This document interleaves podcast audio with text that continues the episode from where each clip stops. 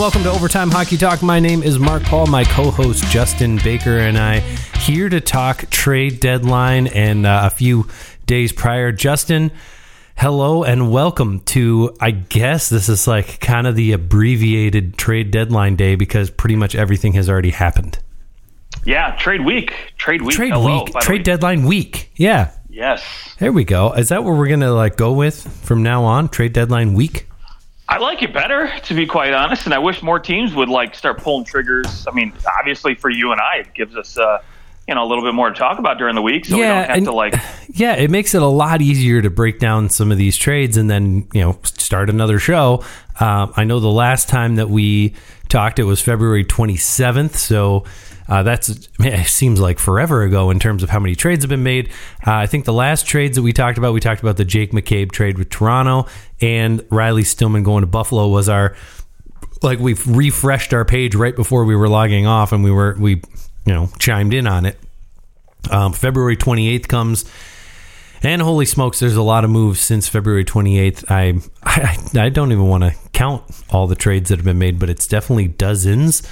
And uh, we're gonna just jump right into it because we've got a lot to cover. We're, we're not going to cover some of these. Uh, you know, an AHL player for a draft pick, which is essentially, you know, hey, we're trying to shift around contracts, um, unless it has something to do with, you know, another trade that maybe happened. It will toss it in, but uh, if if we do talk, we'll we'll skim kind of over them. Uh, but February twenty eighth, I mean, I think it brought about a trade that we have been talking about for. Oh gosh, three years. Jesse Puljujarvi. How long have we been talking about him being dealt? Yeah, really. I mean, like pre-COVID time, so maybe about three years. All right, all right, honestly. yeah, true. The the uh, the the way that we measure time now was it before COVID or after? Had I placed a mask over my face or not by that point? Yeah, that's the uh, yeah, Puljujarvi. I mean, it's gosh, it's it's just about time. We all kind of see this and go. I mean, thank God they finally did something because I mean he's been with the Edmonton Oilers since 1617 was the first year that he played for the Oilers. I mean, that was his draft year, and he played, what, 28 games as a rookie and has just never really found his place. Last year, he had a decent year, you know, 14 goals, 36 points in 65 games. That's a, that's a 45 to 50 point season. So he's got something there. What is going to be the difference between Edmonton and Carolina for Puljujarvi? Yeah, I think sometimes. I mean, one, it's just change of scenery, right? And uh, It's two, it's definitely oppor- warmer. We can we can say that without any doubt at all. Like we want to sound smart. It is warmer in Carolina than it is in Edmonton. Praise the Lord. Yeah, and you know what? I, I think sometimes too with with a lot of these younger kids nowadays, literally there's just a big mental you know hump that some some players just need to get over, right? And so a change of scenery will do that sort of thing for for a lot of Ron. Francis Now- will do that sort of thing for you. Yes, now You got a hump you need to get over. Ron Dude. Ron Francis will become your new hump. Will he ever? Now the question is again, you know, I, I, I mean, right? You you've been playing with you know Draisaitl and uh, you know McDavid for a while, and you know Nugent Hopkins. Now he's not going to get those types of centers. You know, I mean Sebastian Aho, yes, but um, obviously I don't think he's going to be playing on a line with Sebastian Aho to start. So um, you have to imagine Jordan Staal, Kotkaniemi, you know, whomever Paul Stastny he's playing with.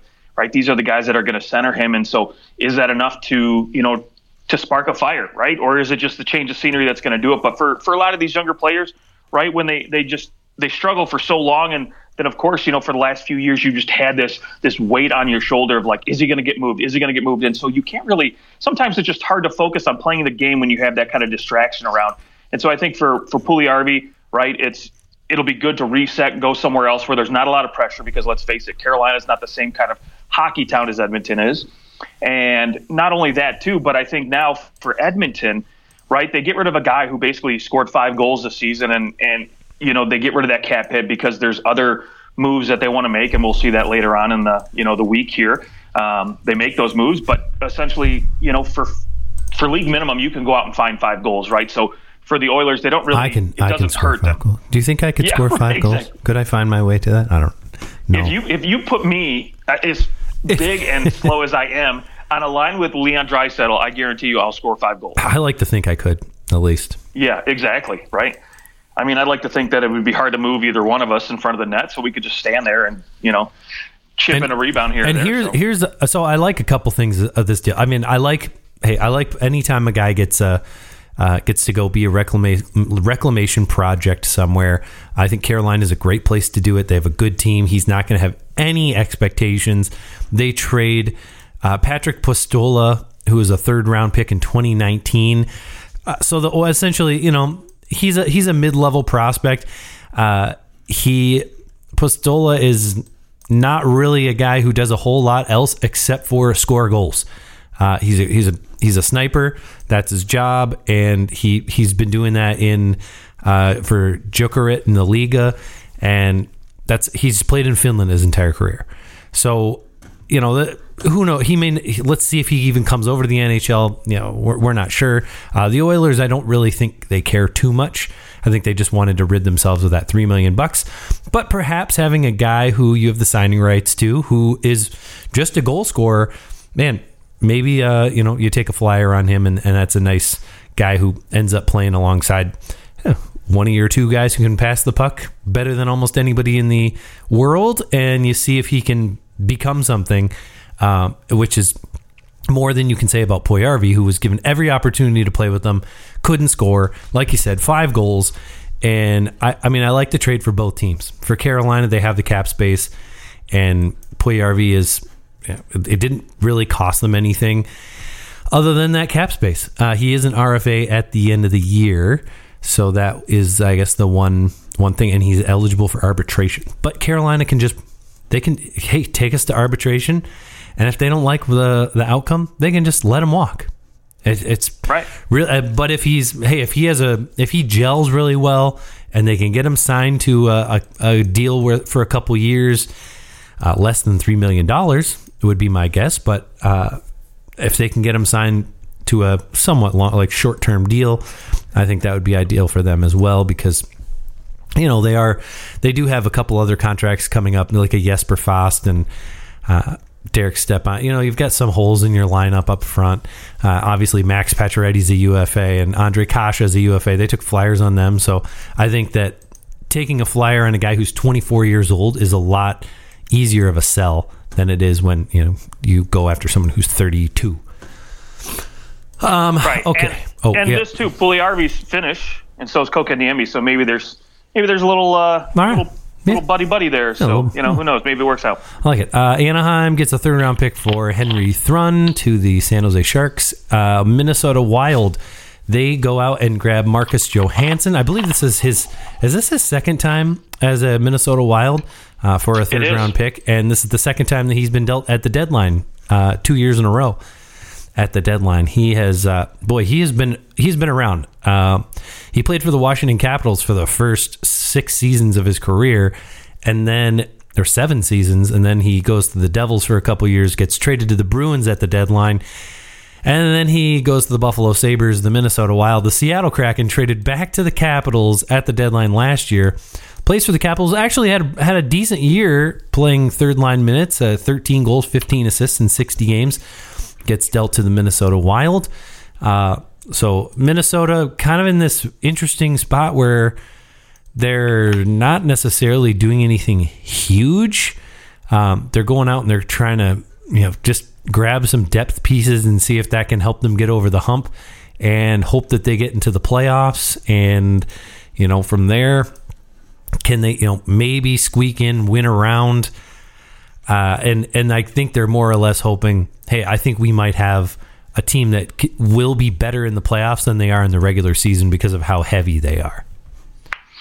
Yeah, that's their mo, right? They're being heavy, hard to play against. I mean, outside of and the funny thing is, they got this this all world all world talent in Kaprizov, and the dude, I mean, he doesn't back down either. So that's just amazing. But uh, for me, I, I like this move for Minnesota just because, again, they're, in my opinion, a little weak down the center position, and Marcus Johansson can both play on the wing and center. And so, again, just adding a little bit more depth there at the center position is just going to be nothing but a good thing. Yep. Um, the Capitals were not done this day. They also grabbed Rasmus Sandin from the Leafs for Eric Gustafsson and a 2023 first round pick that they got from Boston in the Dmitry Orlov trade. So the Capitals kind of doing this, uh, you know, flipping Gustafsson, who's a UFA. He he definitely is a uh, you know a five six defenseman with some offensive upside to maybe you know quarterback a second power play or something, and um, a good depth defenseman for the Leafs. Rasmus Sandin kind of becomes expendable after all the defensemen the Leafs brought in, and to get back a first round pick right now, uh, kind of out of the blue for for Sandin. I like the move for Toronto. I I really like the move for Washington. I like Sandin a lot. I feel like he's done everything to prove that he's an NHL defenseman, and he just kind of just kept dropping down the lineup because the Leafs kept bringing in different guys, and I, I think that long term Sandin's a nice uh, a nice gamble for the Caps.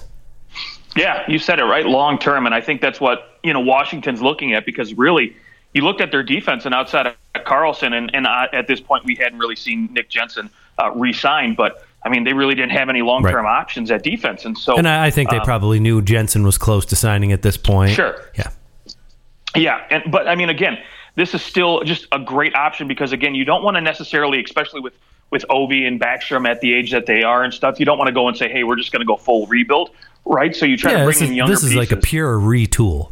Right, exactly. If if there's any team that that needs it, it's this team, uh, and they clearly know they're on the outside looking, and they're likely not going to make the playoffs.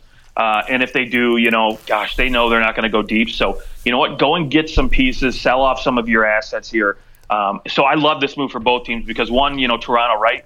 They they basically have no draft picks at all over the next few years. I mean, they've they've dealt right. any draft picks of significant value. So to be able to get a first round pick back, even though again it is going to be a very late first round draft pick but still, with right. this depth of prospect pool that we have in this draft, it's it's still going to be a good pick to have. And so, yes, they have a logjam of defensemen. So to be able to get a first round pick and Washington gets well, a, uh, a long term option, it's going to be great. And to get a guy who who has 38 points this season on defense, right. I mean, he's having a fantastic year. And uh, I I think the Leafs, uh, their second power play unit, can use a guy like Gustafsson and to have a little bit of offense. I, you know, he he does a nice job replacing Sandin because Sandin does have that uh, a little bit of an offensive ability as well. So I, I think you get him. He's cheaper. He's going to walk at the end of the year. He's a little bit older than than Sandin is. What is he? He's uh, thirty. Uh, yep. Doubtful the Leafs re-sign him. He'll probably go and get a pretty nice deal in the offseason. You know, let's let's say he ends up with 45 points at the end of the year. I mean, you're for a defenseman, you're probably getting paid between three and four million dollars just based off the point production. Uh, but yeah, and then of course getting that first round pick. I think a lot of people thought, you know, are the Leafs going to use this first round pick now and just flip it again and go out and grab someone else? Uh, that obviously has is not the case unless some trade comes down through the pipeline that we don't know about yet. Sometimes that happens late, but I think it's probably it's 5 p.m. right now, uh, so the trade doors have been closed for a couple hours. So we'll see if more happens, but uh, it doesn't doesn't look like it. It looks like the Leafs are just. I mean, they might use that in. They might not make that pick still, but for now, they're going to walk into the offseason with at least a first round pick, which is is I think a really shrewd move by uh, by Dubas too, knowing that hey, you know, that I might not be here, but I don't want to leave the cupboards bare. And you know what? If I am here, I definitely want that first round pick. Like, right. I, there, there's some confidence in that pick. I think. I, I think if if you have a lesser, someone with less confidence, they're not keeping that pick. They're going out and they're going to trade for anyone they can to be able to just bring in an, uh, another good body to give them to stock the cupboards even further. Um, but it's good that they're still thinking about the future there. Um, as well, we'll just the the Leafs basically they trade a third round pick to get Luke Schenn, and they get a third round pick in 2024, the following year, to uh, get rid of Pierre Engvall. Um, Engvall, a 2.25 million, uh, just a little bit too much for what he provides, and because of all the shifting around, somebody had to go out, so Engvall is the guy who goes, the uh, the gazelle back there, and uh, then of course the Leafs bring in Luke Schenn, who was drafted by the Leafs back in 2008, a minute ago, and uh, apparently he's very excited to be back with the Leafs. Well, yeah, why wouldn't you? I mean, you're coming from Vancouver basically, and then you get to uh, come over to a team that, you know, my opinion, is, is going to be one of the, the favorites for the Cup here. So yeah, it's a it's a good move. I, I like Luke Schenn. He brings a very defensive defensive game. And um, you know, again, the Leafs got you know now I think between you know Gustafsson and and uh, you know Rielly and and you know Geo, they got enough guys back there that can play some good offensive minutes. You know, yep. so now you get a guy who can give you some really solid defensive penalty kill minutes. You've got your Jake McCabe, you've got Luke Schenn now too. There, there's yep. two guys that you can. And, and Brodie. So you've got three guys who are really more defensive minded, and then yeah, you're right, like a Gustafsson. You've got uh, Liljegren, who's who's more of a two way guy, I would say, and then uh, yeah, Rielly definitely is your your premier offensive defenseman. At least you know he was. He definitely. I mean, what was it? Two, three years ago, he scored like 19 goals or 17 goals. Uh, yeah. The goals were down, but he, you know, obviously is still a threat to produce offensively. I mean, I get it. You're you're kind of passing the puck off to a few other guys who are just better at scoring because it's Nylander and Marner and Matthews. And I, so I, I understand that. Uh, but yes, those all those moves by the Leafs, three in a row there on the on the twenty eighth. Uh, definitely. I mean, they they changed half their defensive core in like two days, right. which is which is very abnormal. Um, and I think you saw the effects of it uh, Wednesday night against the Edmonton Oilers, the Leafs drop, uh, you know, they lose 5 2, and they looked a little lost here and there. And um, Schenn wasn't playing yet, but, and then it was that Thursday night where everyone was in, all, all, every single new player that they had acquired was in the lineup. And they go and they, they beat Calgary 2 1. This is what I like about things happening before the deadline, too, is that you actually get to see some of these guys play um, as you're breaking the trades down at deadline. Uh, but they they beat Calgary two one in what really was played like a playoff game, and I think it really showed. Like I'm sure Dubas was sitting up there like, yes, this is exactly why I got these guys because I wanted I want to see what's going to happen in these tight checking close games where let's face it Calgary is in a position where they are desperate to win and if you can walk into another team's barn in a the second night of a back to back after getting railed over the coals by the Edmonton Oilers and Connor McDavid, go into Calgary and play better defensively than the Flames. With your backup goaltender, well, your uh, not just your backup goalie, what like your fourth string goaltender. Um, that's that's a good sign. That's a sign that you're you probably made a, a good decision. You know, at least in the in the short term, it looks that way. And uh, I think it'll take a little bit of time for them to fully gel and like have the offense clicking with them as well, but certainly a good sign early on. Yeah, and let's face it, they're going to have to go through Tampa Bay, Boston uh, in the playoffs to go far. And I mean, those are teams that built a living on being tight checking. It's unbelievable who you have to go through just to win a freaking first round. It's unbelievable uh, how good, like, you know, you look at it and you're like, okay, uh, who is Vegas going to play in the first round? Well, right now Vegas might have to play Edmonton. which is which is ridiculous. The the West is different because the West has this like everyone's just bunched really tightly. I mean, does Dallas want to play Winnipeg in the first round? No, absolutely not. Uh, does Colorado want to play Minnesota? That might be the best matchup for any team. Colorado's going to luck out and get to play Minnesota, although maybe Minnesota just damages them so badly in that first round. I don't know, but uh, it seems as though the West, some of those paths to the end are a little easier than, especially that Atlantic is just ridiculous. But uh, we'll certainly see what happens. I mean, even in the Metro, what New Jersey, New, the New Jersey Devils and the New York Rangers are going to go at it in the first round, like, or you're yeah. going to have to play Carolina. What you know, it's uh, lots of top heavy teams, and I mean these teams as we're seeing are loading up. Uh, the Edmonton Oilers trade for Matthias Ekholm. Uh, $250,000 retained on, on Ekholm. That's a very small amount to be retained. That's interesting. Um, and a sixth round pick for Tyson Barrie, Reid Schaefer, and a first round pick and a fourth round pick. Uh, love, love this deal for the Oilers. What are your thoughts? Yeah, I'm with you. I mean, listen, we know they've uh, they've had some deficiencies on defense, and that was a big question mark for them, right? So they had to make a move. And and let's face it, I like Tyson Barrie. Um, you know, I think he's he's a quality offensive defenseman, but really, I mean, he doesn't play the two way game like you know Matthias Ekholm does, and we've seen in the past what he means to Nashville come playoff time, and and, and, and during the regular season what he can bring. And um, you know, Tyson Barrie, right? He's going to bring the offense, and I think Nashville uh, has lacked that. But you know, where he you know falls in long term with that club is is to be seen. But uh, in the meantime, you know, with Ekholm, obviously they've got him under contract now, so they got a guy who is going to bring a great two way game and, and, bring a little bit more defensive prowess. Uh, on that back end, which I think they'll desperately need, and uh, because listen, they can they can go out and score six, seven goals every single night. I don't think that's going to be a problem for Edmonton. It's it's when you get in those tight checking games like what we just talked about with the Leafs, where they need that defenseman who can really shut down and lock it down and play, you know, 25 minutes a night against you know guys like you know, um, gosh, in the West, I mean, you know, guys like Jack Eichel or you know whomever they have to play in the West. Yeah, they. I mean, this really this trade is it's a beautiful trade um, in terms of those two players moving because Ekholm helps the Oilers' defensive de- deficiencies. Barrie helps the Predators' offensive deficiencies from the back end. It's a it's a pretty good swap.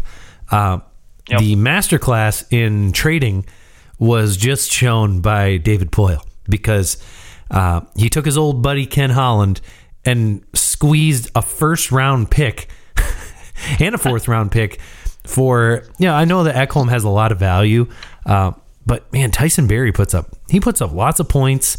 Uh, he's he's efficient in what he does. Like he's good at what he does, and, and he's younger. It, he yeah he's younger. He also has he only has two years left, or like a year left on his deal after this. So, you know, hey, if it works out, great. Nashville could re sign Tyson Barrie. If it doesn't, then that's fine. And that works out with a, with like moving into a potential rebuild. Um, you can flip Tyson Barrie next year at the deadline, eat half of his deal, and you can you can go and get even more for Tyson Barrie at the at the deadline next year. And Edmonton is locked into Matthias Ekholm for another three years after this, and there is no no telling when Matthias Ekholm, based on the way that he has played his entire career, that the 32 year old Matthias Ekholm could, you know, when do you start to see the signs of decline in Ekholm, which I, I think in some respects you have begun to see that a little bit already. Uh, I, I don't think to the point where it's he's he's not still a really good player. I don't think that he was who he was four years ago, uh, but I, you know, I, I, think this is a great trade for Nashville. They're they're rid of that contract. They're not competitive anyways. So, man, to get a first round pick and to get somebody who can come in and help you and get more assets for him later, just love the love the trade. Um, what a what a beauty send off for David Poile as the GM of the Predators. Um, let's go to the Minnesota Wild. They grab Gustav Nyquist. Um, half his salary retained, so he comes in at 2.75. They give up a fifth round pick that is Boston's fifth round pick, i.e., a sixth round pick for 2023 to the Blue Jackets. And from what I understand, this is likely Nyquist is just a hope he makes it back for the playoffs. Well, so far what I what I've heard is he's trending to make it back before the playoffs, right? But I, I think normally in in you know normal years, right?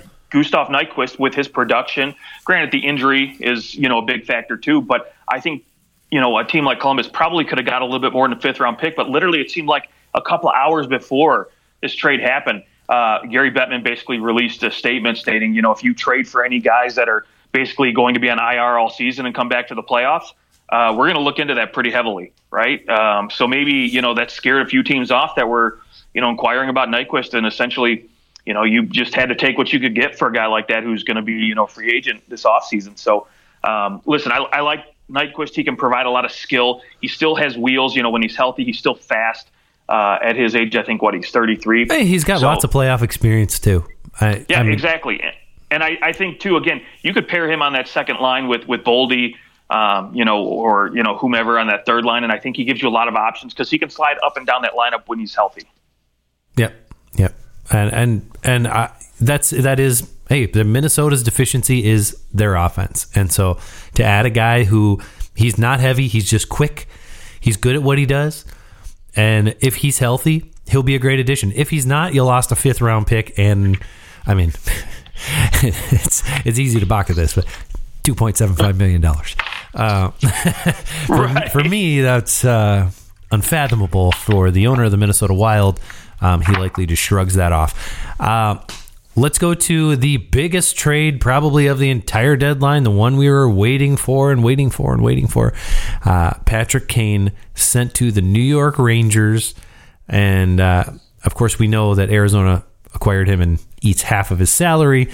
Um, Arizona gets a third round pick from the Rangers, but and they'll yeah, and they'll receive the better of the third round pick between the Rangers and the Dallas third round pick uh, in 2025.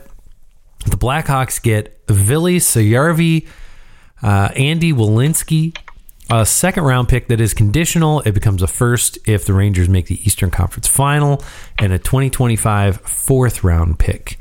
Uh, I I think that we were all a little surprised that there was no first involved and like without conditions, but uh, here we are. This is this is where we're at. This it's a guaranteed second, maybe a first round pick. Uh, I would say that like it's it's not unlikely that it becomes a first round pick. Like you, they have a pretty good chance of that becoming a first round pick. But uh, and the the Rangers get their man. Kane goes to uh, gets to go back with his boyfriend, and uh, all is good in the world. Yeah, I was watching the game last night, and uh, you could you could see some of that old chemistry starting to take shape, right?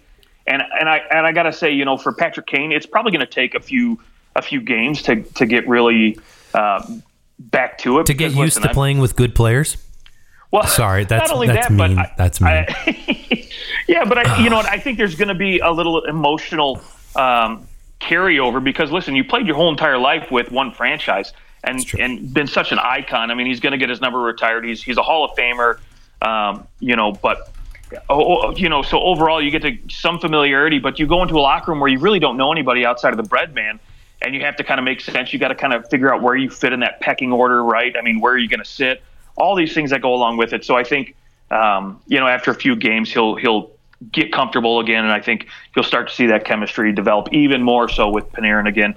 Um, because listen, they're both still very very talented players.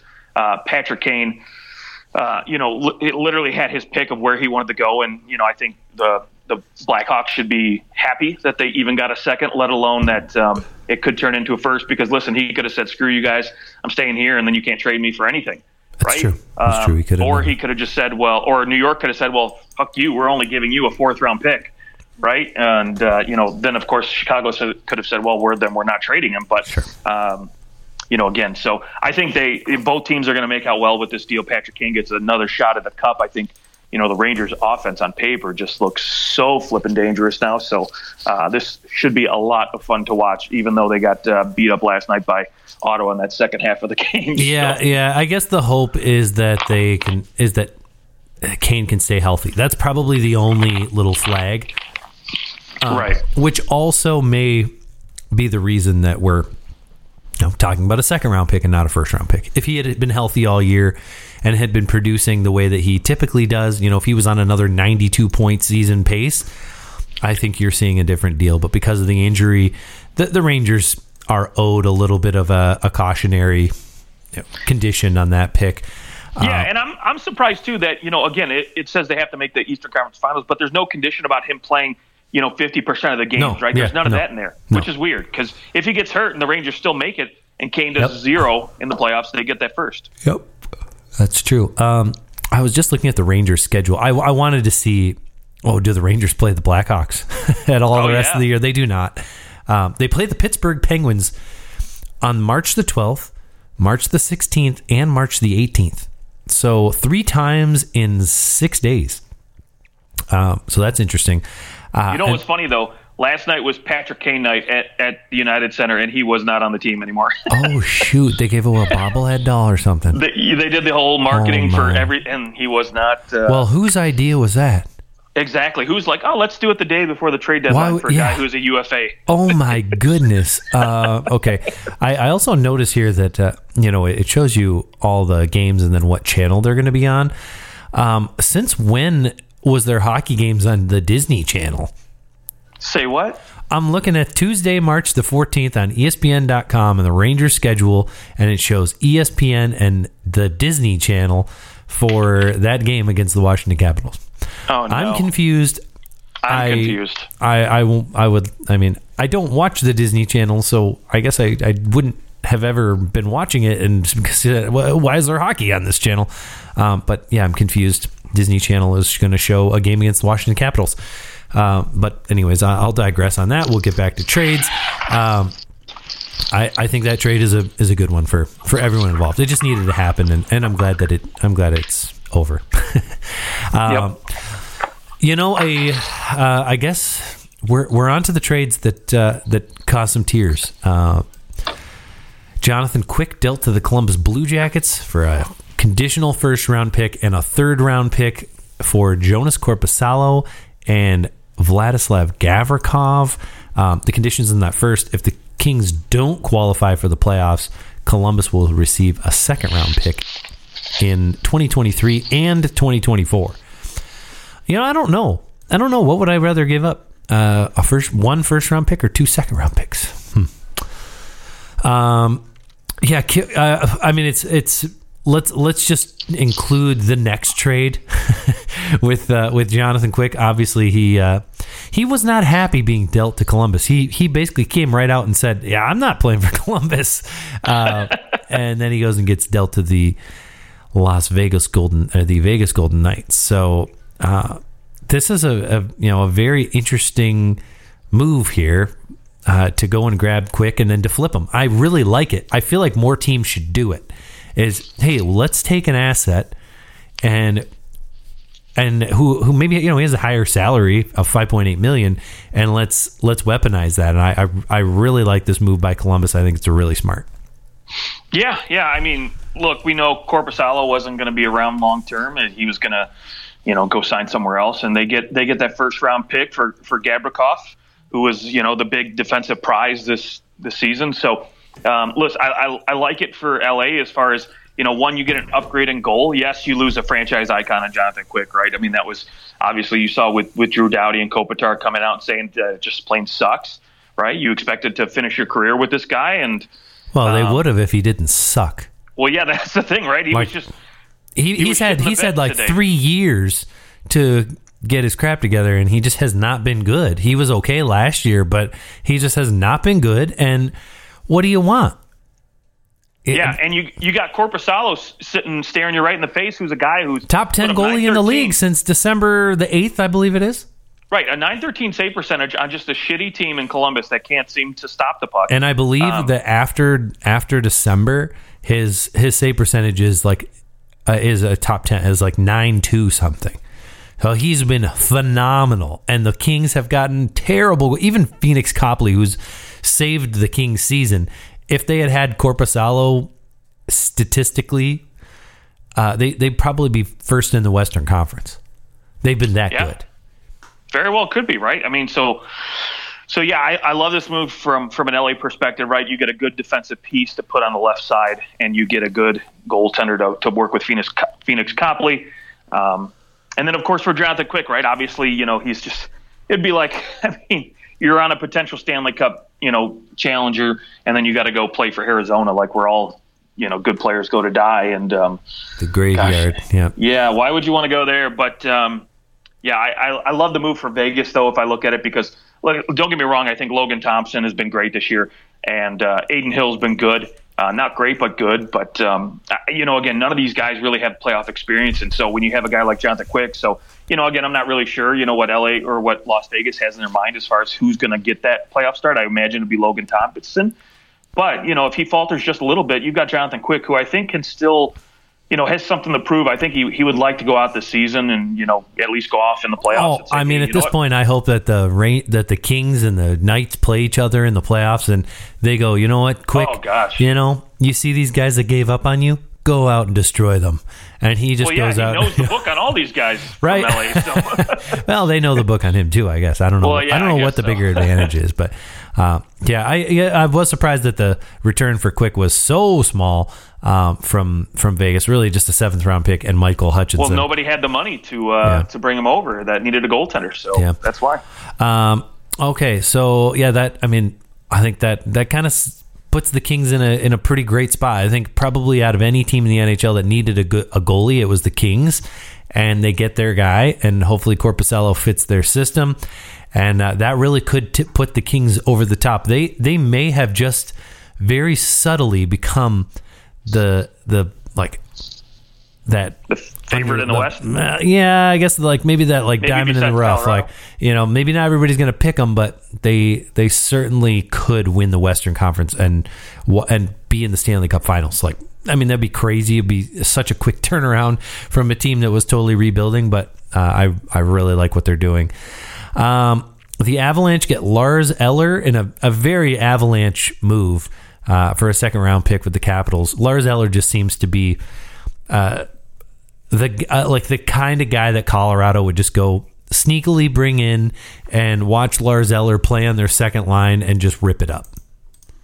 Boy, wouldn't they like that, right? I mean, don't get me wrong. I think JT Compher has been holding his own as the second line center, but uh, come playoff time, I don't know if he's the guy you want there. And uh, I'm not sure if Lars Eller is the guy I want there either. But the difference is, right? Lars Eller comes in. He's got a Stanley Cup pedigree too. He's won. He knows what it takes to compete, and he was actually good come you know during that that run there for for Washington. So maybe this is a sneaky good move for for Washington, and they're going to make me you know eat my words on this one. But I just personally, for me, I I was a little disappointed. Washington. I I think they need to go out and make a bigger splash. They You need up- Colorado. yeah, yeah. Sorry, sorry. Okay. Colorado needed a bigger splash at center. Uh, Well, I mean, this in, is but- really the only move that they made right from yeah, a forward I, perspective. yeah, I mean, I was expecting a uh, a bigger name to come in and. he certainly doesn't replace Nazem Kadri. right, They, exactly. they just right. haven't been able to do that, and that's I think you know they're they're they had to do something. They had to bring in a like a decent player who can who can play. Um, he's not a bad player. Do I think that he's going to move the needle a ton for them? No, but they needed some depth at that center position. It gives them that, and they're still really good, um, especially once Landeskog is fully healthy. Um, so I mean, decent move by Colorado, but they they were compared to last year's deadline very quiet, very quiet. Uh, they make this trade for Lars Eller. The the Detroit Red Wings get a first round pick that is con- conditional, but uh, the conditions are not uh, are not here. I don't see them, but apparently a first round pick that's conditional and a second round pick that's Vancouver's for Philip Hronek and a fourth round pick of Detroit's to Vancouver. Uh, you're a Red Wings fan. I mean, the Red Wings obviously after losing, getting blown out in those two games against Ottawa over the weekend, I think that kind of sealed the the fate of the Red Wings. They go and they deal a few guys. This is the first one of a couple. And uh, your thoughts on getting a first and a second for Philip Hronek? Yeah, I, I- think when you look at the conditions of that pick, right, because this is the Islanders pick, I think there were those conditions to whether it would be uh, their own first round pick if it's not in the top 12 or if it was going to be Dallas's, I think it was. Um, so the Islanders are going to send one of those, one of their two picks over to Vancouver, and Vancouver's essentially sending that pick to Detroit. So that's Ah, what okay. the condition is. Gotcha. Um, yeah. Now, as far as I mean, look, I, they got like you said, they got slammed back-to-back games against Ottawa, and it was pretty much at that point Yzerman said, "You know what? Okay, we're uh, we're not ready yet. We're not ready to compete in the playoffs. So let's go ahead and get what we can get. Uh, you know, make some moves here. And look, I like Phil Hronek. He's he's a, really good. I mean, you Yeah, know, I mean- second second pairing defenseman, and Looks like he could end up with close to 50 points by the end of the year. And I mean, that's that is no small feat for a defenseman. Right, exactly. But I think long term, he just wasn't in the game plan for Steve Yzerman, right? Because he doesn't really bring much, uh, you know, as far as a defensive game, right? He's he's a little bit more offensively geared. Uh, at this point in his career, he hasn't he struggled, you know, last few seasons when it comes to the defensive side of the game. But um, I think in Vancouver, right, you pair him with the right guy, um, you know, and they they they've been looking for younger defensemen, and you get a good first round pick, a second round pick out of this, and then for if you're Detroit, right, there's got to be a long term game plan as far as what you're going to do with that cap space.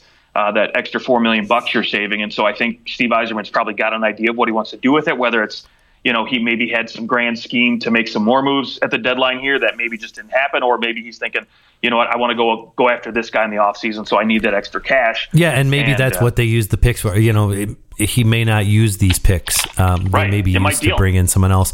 Um, what I do like is that you know, hey, if you're in a spot to make the playoffs, yeah, you can't go sell these guys. But it was pretty obvious that they weren't going to be able to keep up with these the the high end teams after they had done all these moves, and and particularly a few teams who they're competing with for a playoff spot as well, were bolstering their lineup. And I think he just went, "There's no point in this. We are not going to win the Stanley Cup." And if I get first round picks for these guys, for Hronek, and we'll see later Tyler Bertuzzi, uh, if I can acquire picks and make those picks, I, I actually I'm in the camp that he's going to make these picks. Uh, that you're just gonna he's loading up the cupboards, loading up the cupboards, and when these guys when when the Red Wings in two or three years are securely in the playoffs, they're in these spots. They they don't if they you know maybe they have these other picks that they'll go and make, but then they have these players that they drafted in 2023 and 2022, 2024. Uh, to use as their team gets better and they need those players on entry level deals who are good players as 19 20 year olds and it is, it is these moves where you're going to look back and go, "Holy crap! We dealt Philip Hronek for this player who's now making an impact, making eight hundred and fifty thousand dollars a year." When they actually do have a cap uh, squeeze because they have good players that they have. Right, and that's the thing, right? Steve Yzerman coming from Tampa knows what the value is in those guys who are making league minimum or you know a million and a half bucks and can still produce right at, at a rate that's you know far above what their cap hit is. Yeah, you So- need those ELC guys on your roster. It's just Yep. so many teams have rookies on their team because the the amount of money that they make in comparison to their production is is so worth it. Uh, so I really like that move. Uh, the Shane Gostisbehere sent to the Carolina Hurricanes. So the the Hurricanes loading up on a couple guys here. Uh, they get him for a third round pick in 2026. Uh, I I feel this is a great move. I think Shane Gostisbehere. It was, this is like one of the slide under the radar kind of deals because I mean here's a guy who can put up put up points. I think in this system he'll be sheltered a little bit, sheltered really nicely, and to get him for a third round pick in three years, that's like uh, uh, you don't even like you're not even going to notice that pick. Right. And and Shane Gostisbehere could make a big difference come playoff time. Yeah, and that's the thing, right? I think you know, again, uh, their their offense, their you know, their ability to score uh, offensively is really top heavy. So, uh, getting a guy like Shane Gostisbehere who can go in and maybe you know play with your third or fourth lines because he's going to probably pair up on that third pairing. So he's going to get minutes with those third or fourth line forward groups, and to be able to, you know, again, like I've always said, offense starts from the back end, and to be able to feed the puck up to those guys, where guys like maybe Calvin DeHaan and Brady Skjei just aren't as good as Shane Gostisbehere is. Yep. And then not only that, but then you add that value to what he can bring on the power play with that second unit. It's just invaluable. And like you said, for a third round pick, that's virtually, you know, uh, going to be, uh, Yeah. I mean, unmemorable. Right. Um, you can get that just a home back, no problem. If you Yeah. really want it back. Uh, let's go to uh, one of the bigger trades of the day. Arizona again. They finally trade Jacob Chychrun to Ottawa, where he was seemingly very happy to go to. It is for a 2023 first round pick, a 2024 second round pick. Both of those have conditions, and then a 2026 second round pick. Uh, the conditions: the 2023 pick, if it's top five protected, and if they do get the top five, then it's a 2024 unprotected first round pick. On the second round pick, that is Washington's. If Ottawa makes it to the conference finals in 2023, the pick becomes a 2024 first round top 10 protected. if the pick is a top 10, the pick becomes Ottawa's 2025 first round unprotected. Uh, lots of crazy conditions. Probably none of them will happen. Uh, the only one that there maybe is a small chance would be uh that Ottawa somehow, you know, it gets into the top five because they barely miss the playoffs. They win the lottery and they end up in the top five. That would be the only seemingly logical one. I don't see Ottawa making the 2023 Eastern Conference final. I don't think so. Um, I don't know that they'll make the playoffs still, but uh, that's besides the point. Uh, what do you think of this trade? Yeah, I mean, listen, I, I think Ottawa needed another defensive, uh, you know, top four defenseman on this team. You know, because don't get me wrong, I think Chabot's great. Uh, Artem Zub, he's okay, um, but you know, Jake Sanderson's still developing, so you really you hope that he's going to continue to develop. But um, and I think he will. I think he's going to be a, a great top four player for them. But uh, you know, again, I think they needed somebody else back there. Jacob Chychrun, uh, when healthy, is definitely it. Um, you know, Yep. he was the the prize to to acquire, and he definitely. Um, you know, I'm, I'm actually kind of surprised that Arizona didn't get as much as they had been holding out for. Pierre for so long. Dorian just, I mean, he held out and held out and held out. Remember earlier in the year, it was like, uh, Chychrun's going to go to Ottawa. And I don't think they were willing to give up two firsts uh, without these conditions. I mean, these conditions are. I, I'm sure he was like, "All right, fine, yeah, we don't. If we make the Eastern Conference Final, sure, you can have our first round pick." right. now that means things went real well with Jacob Chychrun.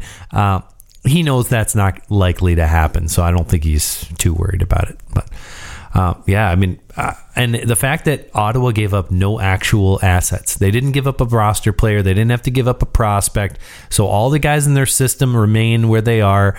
Uh, yeah, they give up a first round pick in in 2023 in this deep draft. That's a thing, but uh, it's also top five protected. So I think he did his job overall, and he gets the only player, but definitely maybe one of the best players acquired here on uh, on and around the deadline.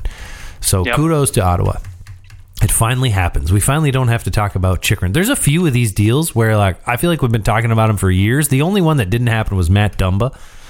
Uh, Matt Dumba still, I mean, now he's going to become a free agent, but uh, we'll never, either way, we'll never have to talk about Matt Dumba, Jacob Chychrun becoming free or uh, being traded, at least. So there's that.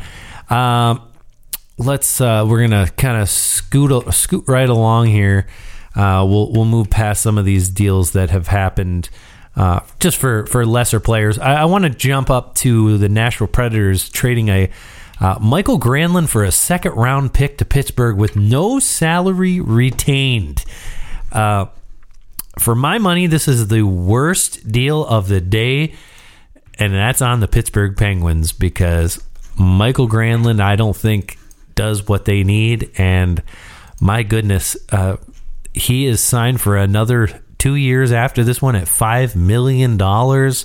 Uh, he you know he's got 36 points I, I know he's playing okay for nashville i don't know that the role that he's going to be put in in pittsburgh is going to make him worth five million dollars a year Yeah, that's that's the question mark, right? Where is he fit? And um, I mean, look, I, I think that you know if you're you're Pittsburgh, you bring in a guy who who clearly was you know I, I don't want to say overproducing, but I think he produced a little bit more than what I expected him to produce in Nashville last year. He put up I think what 64 points.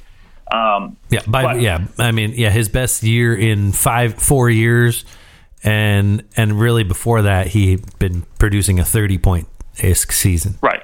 But I think I, I think from a Pittsburgh standpoint, they you know what they're hoping that he brings a little bit of that to their third line with with Heinen and Jeff Carter. But I think long term wise, they're hoping that maybe he can slide in uh, in a top six role because Jason Zucker's obviously you know not going to get re-signed. I don't think unless he takes a big discount.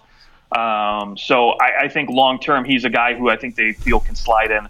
Um, you know, into that top six. So maybe he can play alongside Malkin, develop a, Malkin, develop a little bit of chemistry with Bryan Rust too, and and then maybe you have a, a still a, a quality top six forward group. But because you know Mikael Granlund can still take faceoffs, he can still skate. So as long as he can do those things, I think playing with Malkin, uh, you know, you could still find a way to produce. But um, you know, again, in the short term on that third line. Uh, that's it's an overpayment in my book. It'll just be you know w- what we see how the next couple of years from him. Should whether or not have should have probably had nashville retain some salary in that one in, in my opinion Yeah, I would have too. Uh, but especially giving up a second round pick for a guy that you know really nobody else was going to probably deal for at this point. So Now, I guess the issue with the retained salary here, here's the problem. You can only uh, remember you can only retain two players' salaries, uh, two active players' salaries. Now, they retained two hundred and fifty thousand dollars on Mattias Ekholm's uh, contract, and that is through 2025, 2026.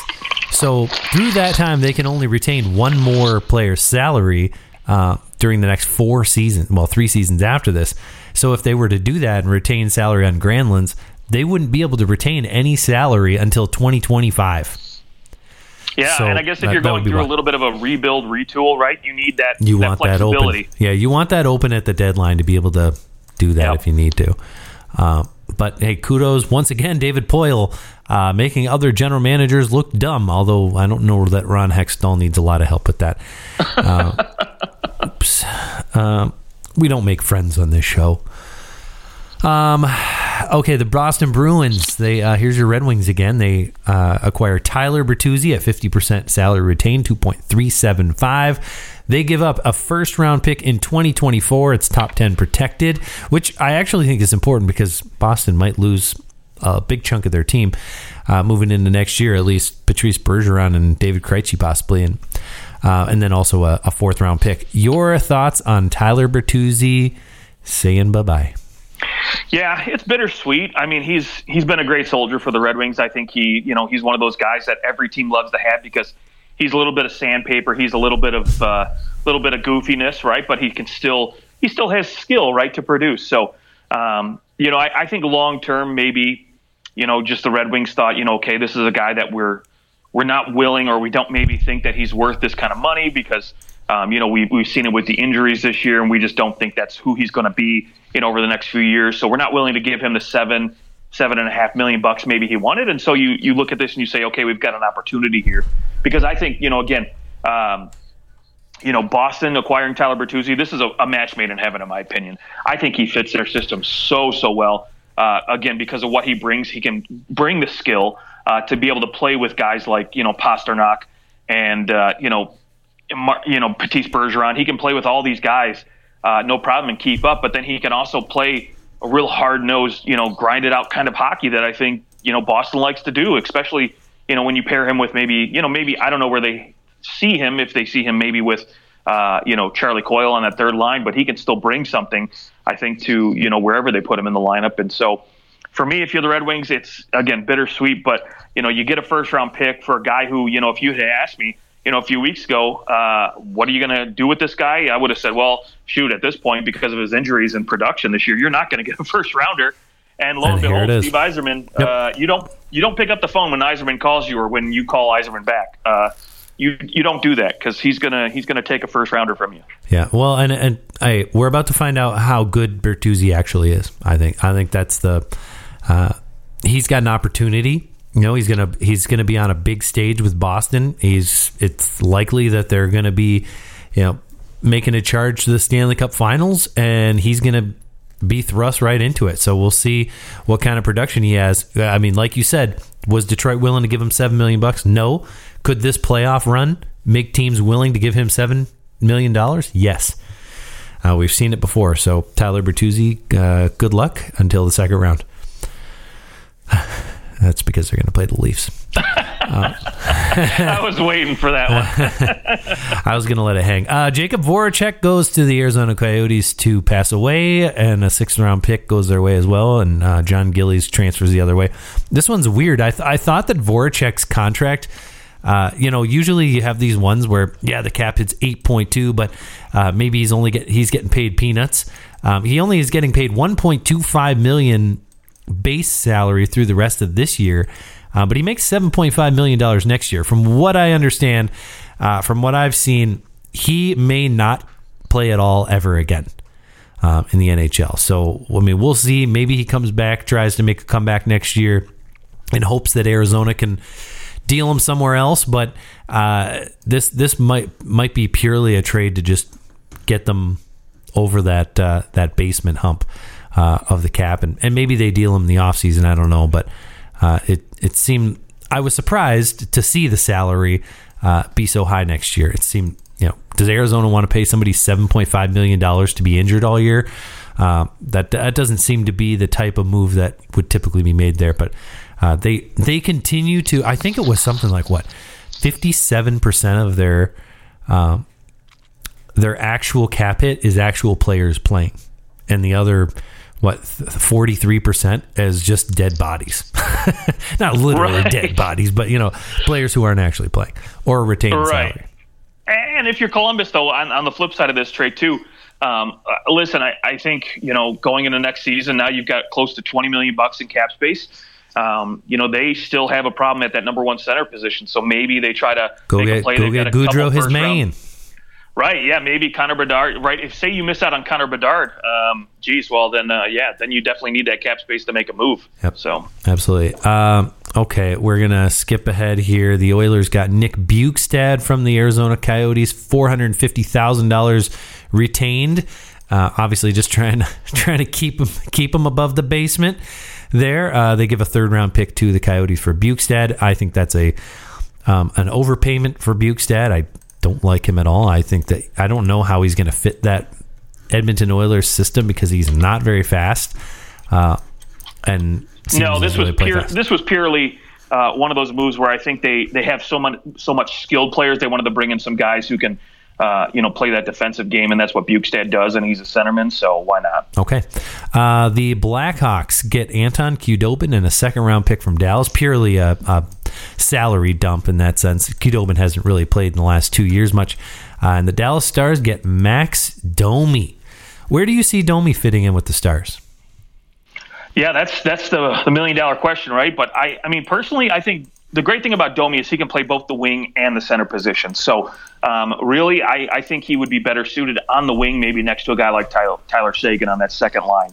Um, because look, I, I, think Mason Marchment was brought in to potentially be that that guy to, to play on the wing with Tyler Seguin and help him, you know, produce a little bit more, but it hasn't worked out. So to me, I think he's having his best year since eighteen nineteen, where he had 72 points. He's at 49 points in 60 games.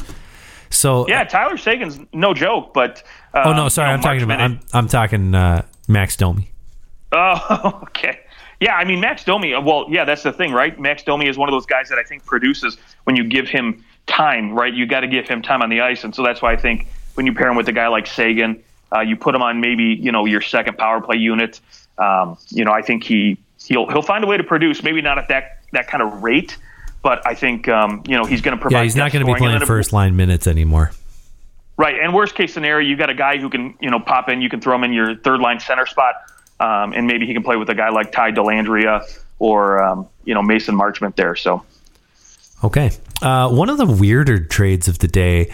Uh, Dylan McLaughlin and a seventh round pick from the St. Louis Blues go to Detroit in exchange for Jakub Vrana and 50% of that salary retained by Detroit. So he's a 2.625 cap hit for both teams. Um, Vrana's got one more year left on his deal and he becomes a UFA.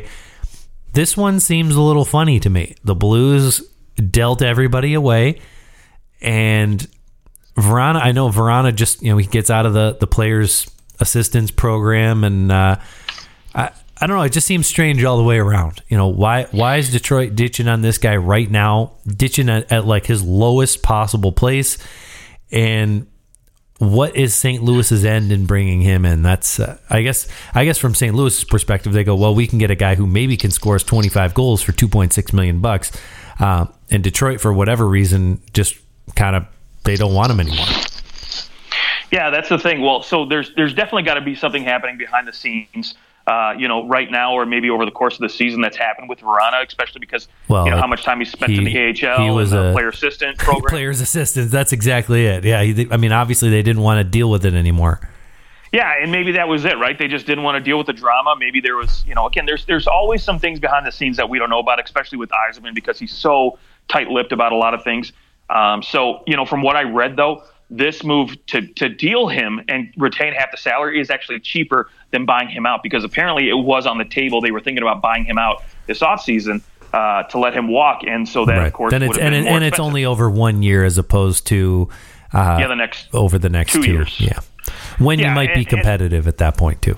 Exactly, and and the other thing too for St. Louis, right? They get a guy who could potentially come in, and if you know he meshes well, and there's no more drama with this guy, he can come in, he can produce on your second or third line uh, because I'd rather see him up with you know Robert Thomas and Kasperi Kapanen, you know, for example. But I mean, he's um, like a if, poor man's Tarasenko. Is your right. is your kind of your vibe? Like he's he's got that power forward esque bit to him, but um, yeah. If it works out well, you you re-sign him. If it doesn't work out well, if he's not producing, or if he's producing and you just don't see a, a fit, you know, in terms of salary, then you trade him and you can get a good return at the deadline. Yep. Um, the New Jersey Devils, obviously, they go out and get Timo Meier, but I really like the move going for a fourth round pick for Curtis Lazar uh, with the Vancouver Canucks. Lazar has not had a good year this year with the Canucks. He's not a big point guy, um, but I think that he does make that bottom, that fourth line, a little harder to play against. And, you know, he's responsible defensively, I guess, is, is what the end of it is for Lazar. Uh, I, so I like that small move for the Devils, but uh, for a fourth round pick, it's a nice little move. Yeah, you get a guy with uh, you know a couple years left at a million bucks. So Yep. yeah, that'll be a good acquisition for their fourth line. Um, we're gonna skip ahead a little bit. Basically, the Pittsburgh Penguins get Nick Bonino back, so we have the potential for Bonino, Bonino, Bonino one more time.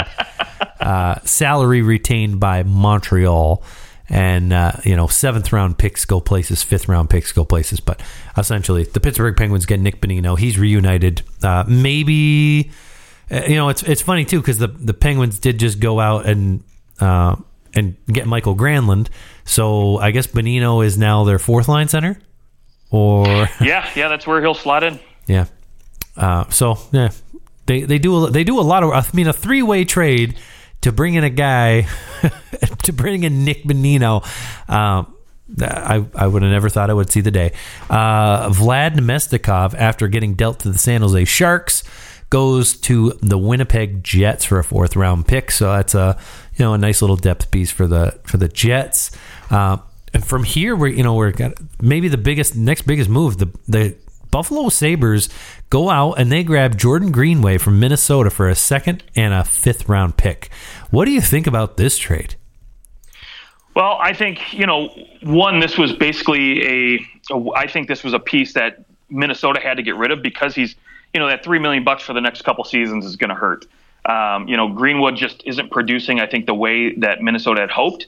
Um, he's going to be lower on their depth chart, probably a third, fourth line guy. And to them, they would rather bring in entry level guys than pay him three million bucks because that Ryan Suter, um, you know, Parise cap hit of seven plus million bucks each Right. over the next two seasons. Uh, this helps alleviate some of that. So maybe you can go out and find a diamond in the rough, much like uh, you know a Max Domi this year, right, with Chicago. So maybe you can go out and acquire a guy who's a reclamation progress or project, and you can get him on the cheap. So Well, and, and Buffalo doesn't really have a guy like Greenway. no, you know, exactly. And and so I, I yes, three million dollars is is a, a pretty penny to play for some to pay for someone who really is like a oh you know what's he, put up twenty seven points last year in sixty two games. He's got seven points in forty five games. Um, maybe you're somewhere in between that. I mean, he generally he's been like right around thirty points. So let's go ahead and you know we'll, we'll clip him in at thirty points. Uh, not three million dollars is a is a pretty penny to pay for somebody who's putting up thirty points. But what else he brings? A good penalty killer can just blow guys up. Like you don't want to forget that he's on the ice when you're out there with him. Uh, He's Jordan- officially the biggest guy on, on Buffalo. ah, He, yes, there you go. Yeah, that- I didn't even realize it. Yeah, I, got ten pounds on Tage Thompson, and they're both six foot six. There we go. There we go. I and so I I like the move for Buffalo. It's it says that hey, you know this he signed for multiple years after this, so this isn't just a move for today. It's a move for tomorrow. Uh, but we're only four points out of the playoff. Like the Sabres are are in a good position to make the playoffs, uh, unless Ottawa keeps playing as hot as they are, four in a row, seven two and one in their last ten, and they're tied with the Sabres now. But uh, the Buffalo Sabres have a good shot at making the playoffs, and Greenway will be a player that they're very glad to have come uh, come playoff time. Which at the same time, you go, wow, man, Minnesota's going to miss Greenway when he when they're in the playoffs. Uh, so there there is that. Um, oh, let's see. What else do we have? Just a few more moves left. Um, Oskar Sundqvist goes to the Wild. So there's your. Uh, I guess the reason they need to get rid of Greenway is is the the Wild bring in Oskar Sundqvist, trying to get some more goal scoring. Obviously, over what Greenway brings. I guess they figured they've already got like six players like Greenway in Minnesota. Is that the thought?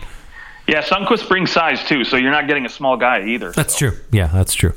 Uh, but he can score goals a little more efficiently than than uh, Greenway can. Uh, Kulikov goes to the Pittsburgh Penguins from the Anaheim Ducks for a third round pick and Brock McGinn. Uh, so Pittsburgh just kind of you know cements that bottom pairing defense, which I think maybe more than a lot of teams they needed to do something like this. And Kulikov, I mean, uh, nobody's gonna nobody's gonna go partying in the streets because you got Kulikov, but there are definitely worse players to have in your bottoms bottom pairing. Um. Oh, geez. What else do we have here? The last few moves. Uh, have we ever had brothers dealt for each other at the trade deadline? no, I don't think so. Uh, Brett Ritchie dealt for Nick Ritchie. So Nick Ritchie goes to the Calgary Flames. Brett Ritchie heads to Arizona, um, and then also Connor Mackey to Arizona. Troy Stecher to the Calgary Flames. Uh, your thoughts on this deal? Yeah, I mean, look, sometimes uh, it's a little, little bit of a bitch slap if you're, uh, you know, Calgary. I think, uh, you know, if you if you would have called up Nick Ritchie and said, "Hey, we're we're making a deal for you," but oh sweet, I get to play with my brother, and oh no, fuck you, we uh, we traded him for you. So uh, that's a little bit of a bit a bitch slap. But what I like about this is I I think Nick Ritchie is going to bring a little bit more production to their bottom six, which they desperately needed. And I like Troy Stecher. He's a, he's a very good quality bottom pairing number seven defenseman. Mm-hmm. So for me, this is a guy who can add a little bit of depth to that defense. And um, yeah, we'll know, see if uh, Nick again, Ritchie I, can play defense well enough for Darryl Sutter to actually use him. Exactly. I know you know a little bit more. I've got big question marks having, about that. yeah. but I mean, he, he brings playoff experience too. Obviously, with with the Ducks and uh, Boston. So we'll we'll see. Uh, we'll see if he can fit in. All right, and the final big move of the day: the Minnesota Wild bring in John Klingberg at fifty percent of salary, so three point five million for Andrej Sustr, Nikita Nesterenko, and a fourth round pick. Uh, I think when the Ducks signed John Klingberg, my guess is that they were hoping to uh, to procure a first round pick at the deadline if they weren't going to make the playoffs. Uh, instead, they get uh, you know Andrej Sustr is a uh, he's he's fine, uh, serviceable, serviceable. He's not really going to you know he's just kind of a depth piece.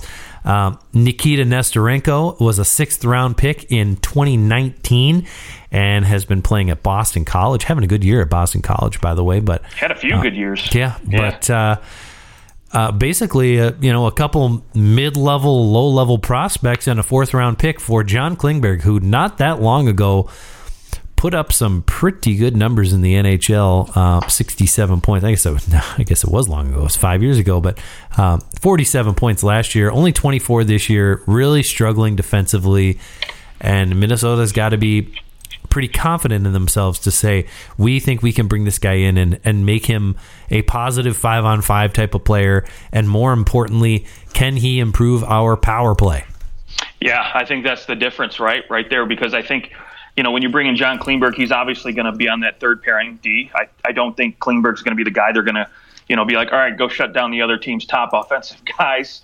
Um, you know, and, and I think for the Ducks, this was a situation where, you know, they statistically have been the worst defensive team in the, you know, the modern cap era. Um, so, you know, again, I don't think anybody was looking at this move and or looking at Klingberg and expecting him to bring that defensive aspect of no, and not trade, not so. this year. This year, you know, plus minus whatever um, for this year. But I mean, last year playing on a very good defensive team in the Dallas Stars, he was a minus twenty eight. yeah, right. That's that's a concern. I mean, he he is a defensive liability, but I do think. Given his, you know, you, you saw what he did a few years ago when they made that run to the finals with with Dallas, what he can bring, and if you're Minnesota, right, you don't have really outside of Spurgeon, you don't have a lot of defensemen who can. And Calen Addison has been good, but I don't. You know, he's young, and so maybe you know you don't rely on him as much. But um, you know, come playoff time. But you know, again, Klingberg gives you a guy who's got playoff experience, who and I, who I think can you know bring something to that second power play unit and and really help that that bottom six forward group there. You know, when you're on that third pairing. Yeah, and you know, Minnesota's power play is top ten in the league. They're they're uh, twenty two point nine percent, but I still think Klingberg will um, give a little bit of a, a nudge to that. So, and yep. and come playoff time, you can never have too many defensemen. We all know that. But Justin, that is it. I, I will refresh this page just in case, uh, because sometimes trades trickle in late, but it doesn't look like anything new has happened. So, uh, trade deadline day, a bunch of seventh round picks dealt, and John Klingberg. Uh, before that, a lot of moves were made, and the top of the league got better and better, and the the the race for Connor Bedard is on. Yep. Did you? I don't know if you watched it, but TSN they did like a mock draft where they had the ping pong balls. Oh and, no, uh, I didn't. Yeah, and it was it was stupid because they were like, oh yeah, here are the percentages, and you can't move up more than ten spots, which are the rules, right? right? But right. basically, like the first eight eight or nine, uh, you know, draft picks for, in the top 16, basically, all, or the top 12. I'm sorry, basically stayed where they were. Right, nothing exciting happened, and the only only one team moved. That was Vancouver. They moved up from like six to number two, and then Columbus still sat pretty with Connor Bedard. And uh, you know, it, will be interesting though because you know, for example, I think. Um, you know, there's there's a lot of teams. I mean, given Chicago losing Patrick Kane, their icon, and who knows if Toews will resign. Um, you know, losing those icons, they could use a guy like Connor Bedard, and basically the the book is a couple GMs have come out and said basically if they get Connor Bedard, it's going to change the face of their franchise for the sure. next 15 years. I mean, so, it's like getting met. like think about what McDavid has done for Edmonton, what Matthews right. has done for Toronto. I it's uh it's a, it's a complete game changer. It turns your entire organization into a place where players want to go. And yep. Um, outside of Johnny Gaudreau, no one wants to go there. So uh, hopefully Johnny Gaudreau is a great salesman and he can convince people not to look at the standings when they're considering coming to Columbus because they do have whether they get Bedard or not. Let's say they get Bedard, cool, but they still have 20 million bucks in in cap space, like you said, for next season. I mean, whether you have them or not, you still have a chance to go out and catch a big fish if uh, if the, you play your cards right. So Columbus right. is in a is in a good spot, but they I would say that their cupboards aren't super full because they did you know they did trade quite a bit. It, I mean that that one year, think about how much that killed them. Uh, hanging on to Panarin, trading for Duchene, hanging on to Bobrovsky. Like that year has come back to bite them in the ass. If they had if they had not done what they did and gone all in on a season where you know they, let's face it they they weren't going to win the cup uh, things could be very different in Columbus but I guess you got to take your shots where you where you can but that's the way I hindsight see it. hindsight yes all right well Justin we made it through another trade deadline day uh, now we don't have any trades to talk about so we'll actually have to talk about hockey Oh boy, maybe we can go back to uh, an old school top ten. Oh, let's do a top ten. Yes, top ten and talk about hockey. That sounds good. Uh, I love it. To our listeners, thank you for joining us for trade deadline day. Uh, we hope that you, enjoy the new toys that your team got, or uh, you know, better yet, if your team got a lot of draft picks, then mark it on your calendar shoot, when is the NHL draft? NHL draft 2023. Let's see when it is. Mark your calendar for Oh my gosh. I feel like Google always there. It is Wednesday, the 28th of June. So you've got what? Three months. Yep. Three months and three weeks uh, to hope for the draft. So mark that on your calendar because if you have a lot of draft picks, you probably don't have much of a reason to watch the rest of the year. like you're just oh, going to stop watching hockey. Oh, my team's Savage. dead. Actually, that's how a lot of people are. Um, but probably not people listening to our show. If you're if you're deep into it like we are, then you're just going to pick a girlfriend team, and maybe maybe we'll we'll we'll talk about girlfriend teams next show too. Maybe that's our top. Who's our, who's the top ten girlfriend teams of the year? Let's do that. Ooh. Let's top girl girlfriend teams next show. So that's what we'll do. Find us on Twitter at OT Hockey Talk. Justin, have a good night to our listeners. Enjoy whatever is left in your day, and we'll talk to you guys soon.